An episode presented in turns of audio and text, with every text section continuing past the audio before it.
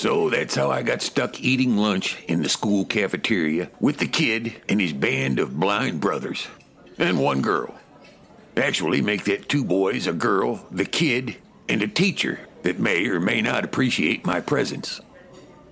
That last bit isn't fully substantiated, but the evidence is piling up. Have you eaten in public since you lost your sight, Mr. Morneau? As a matter of fact, yes. The kid and I had dinner up at the bar the other night. Didn't we, kid? Um, yeah, we did. Burgers. Uh huh. Um, what bar would that be? The kid got as far as the M in meanwhile before my hand clamped over his mouth and most of his face. Kid, you don't share the location of the Bat Cave with strangers.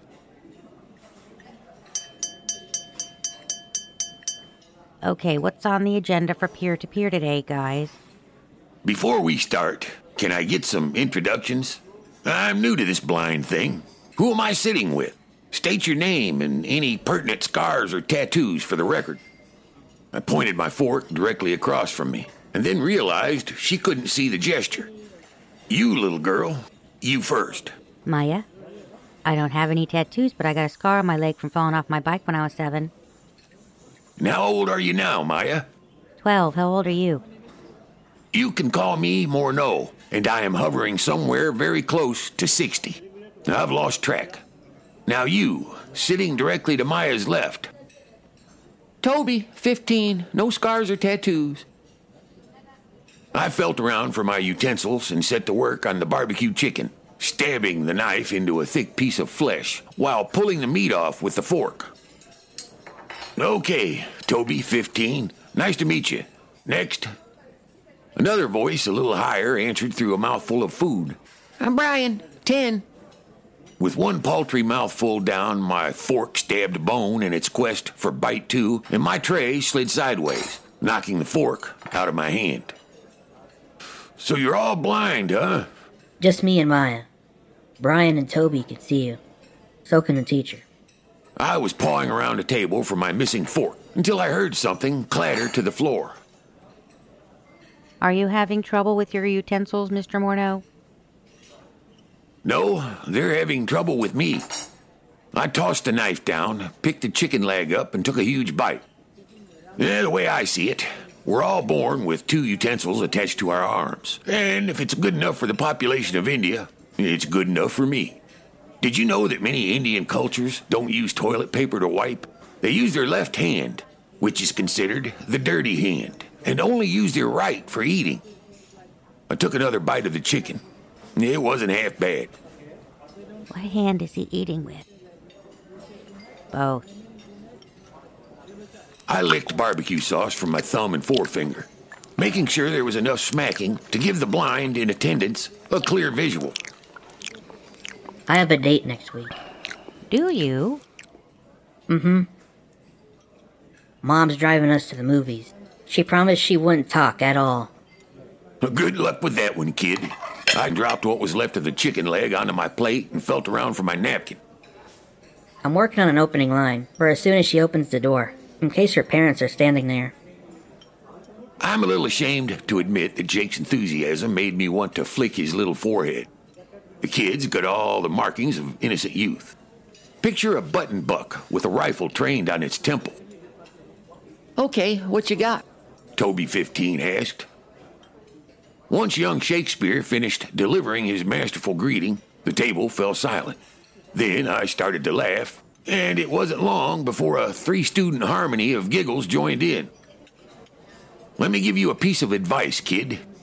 You can't see, so I get that you can't compliment her dress or whatever lovely attire I'm sure she will be wearing. So maybe you admire the timbre of her voice as she welcomes you inside. Perhaps wax poetic on how lovely you assume she looks. But unless you want the muzzle of a Ruger grazing your temple, I'd squelch that urge to elaborate on how her tumescent scent evokes that of a dew dappled bud opening in early spring. I would further urge you Google sexual euphemisms. And that's all I'm comfortable saying on the topic. Yeah, and how do you know she's gonna smell good? Brian 10 asked. I just know she smells good. The kid sounded hurt, and that made me feel bad. Listen, kid, it was good what you said. You've got the underpinnings of a sweet talking Lothario, but you don't need it. You're a good kid. Hell, I like you, and I don't like most people. Just be yourself. Besides, didn't anyone ever tell you Shakespeare was a wuss? I don't know who the object of his affection was, but it's safe to assume that at some point, even she told him to give it a rest. Call from Carla Danning. When my phone started to ring, I wiped as much of the sauce off my hands and onto my jeans as I could before grabbing it from my pocket. Call from Carla Danning. Yeah, what? I'm eating. Morneau, I've got Detective Price with the Michigan State Police on the line. He won't talk to me until you tell him that I work for you. I sighed the long and weary sigh of a private detective, about to get on the very bad side of a state employed detective he'd never had the pleasure of meeting. Price, is it? Listen, I hope this is just a formality because I have no idea what's about to come out of my assistant's mouth, though I have no doubt it will piss us both off. What say we let her blab for a couple minutes, and when she stops for a breath, we both hang up. It'll go quicker that way, I assure you. For your trouble, I'll buy you a beer six, should we ever meet. Go, came his gruff response. Okay, Detective, let me ask you something. I pictured Carla reclined back in the seat of her car or laying on some shitty mattress at whatever local motel she'd taken residence in, head resting comfortably on an arm bent behind it, speaking into her phone. I'd like to get an idea of what was going on in Reed City in 1983, around the time that Jill Reynolds was murdered. Now, the city clerk's office has been a veritable font of interesting information. I swear, there is nothing like going down into the bowels of an old building and encountering the heady scent of old records bound in huge leather volumes. See, when I'm trying to figure something out, let's say how a young woman could get murdered in the middle of the day in the basement of a local hardware store with customers coming in and out, and nobody heard or saw anything. When I'm trying to figure out something like that, I go deep. I look around. I see what's what. One of the first things I learned when I started talking to people is that Reed City is so small, you can't spit without that loogie landing on the shoe of someone you either talk to, want to talk to, or probably shouldn't talk to about this case. Everybody's got something to say, so why are we here over 30 years later having this conversation, Detective? You've been the lead detective for all those years, is that right?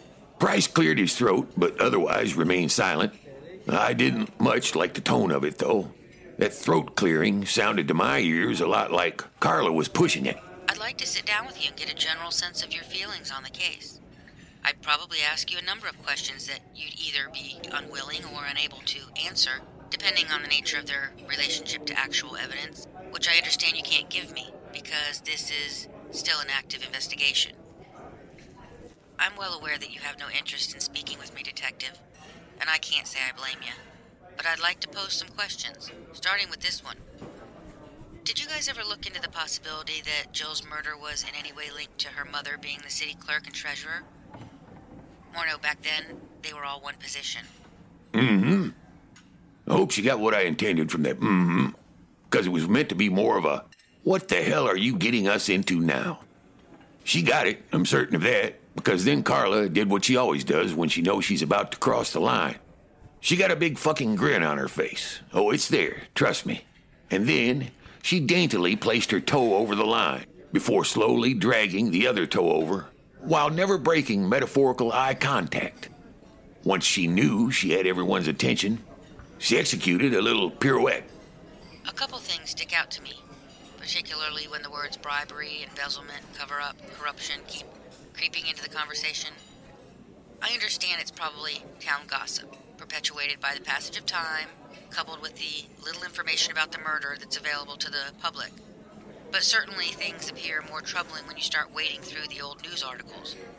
Like, for instance, how a city cop assaults a state trooper and a resident at a local bar just a month before the murder, and then goes on to become a county probation officer presumably retiring on a nice, cushy, taxpayer funded pension. Now, I'm not positive, but I'm guessing that if I went to the police department and I requested a copy of that arrest report from the bar incident, it wouldn't exist. What do you think, Detective? Now, before both of you start getting all twitchy, don't worry, that won't happen. Because I know that I would no sooner be out the door with the non existent paperwork clutched in my sweaty paw than someone would be on the horn informing the local daisy chain that a nosy redhead just came in asking about arrest reports on a former cop. I get how these things work, Detective. I did spend a fair amount of time up at the college, staring into the abyss of the microfiche machine, and while it was not very good on the eyes, it was certainly interesting reading. The general gist of the story that I got was that the cop punched a shatterproof glass at the sheriff's office while he was in custody. Called in sick the next day and used paid sick leave on account of the broken hand. I was told by another resident that the officer in question was at a party that night at the house of the chief of police. And this is about a month before Jill's murder. That thing about the paid sick leave kind of chaps my ass, because any other citizen that would have assaulted two people would have cooled their heels in jail for a little bit. And it is highly unlikely that they would have gotten paid for breaking their own hand in a childish fit of rage. And then there was an article in the paper about nine days after Jill's gruesome murder about the Chamber of Commerce. They were promoting the area by striving to put its good qualities in the spotlight. It seemed in rather poor taste to me. Gotta wonder who was responsible for that glaring lack of common Carla. sense. I tried, but it was a half hearted attempt, mostly for Price's benefit. Reed City was running on an $80,000 deficit in the months before the murder.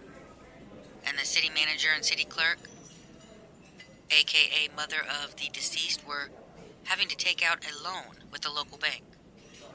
I was told by a current business owner that the vice president of that bank had actually reached out to help the mother of the deceased acquire or offer to help her acquire a lawyer for some sort of embezzlement accusation that was being leveled against her. If this is true, it seems more than a coincidence that the city clerk slash treasurer is being accused of wrongdoing right around the time her daughter gets murdered. It certainly puts some of those wounds in an entirely different light. Sort of a shut your goddamn mouth vibe when you look at it that way, doesn't it, Detective? Oh, fuck. What's going on, Morneau? Uh, just a minute, kid. I didn't like the pleading undertone that had crept into my voice. Carla, could you bring this train into the station? My food is getting cold, and my dining companions are being forced to sit quietly while I attend to your intrusion. I'd also like to hear about those underground tunnels, Detective.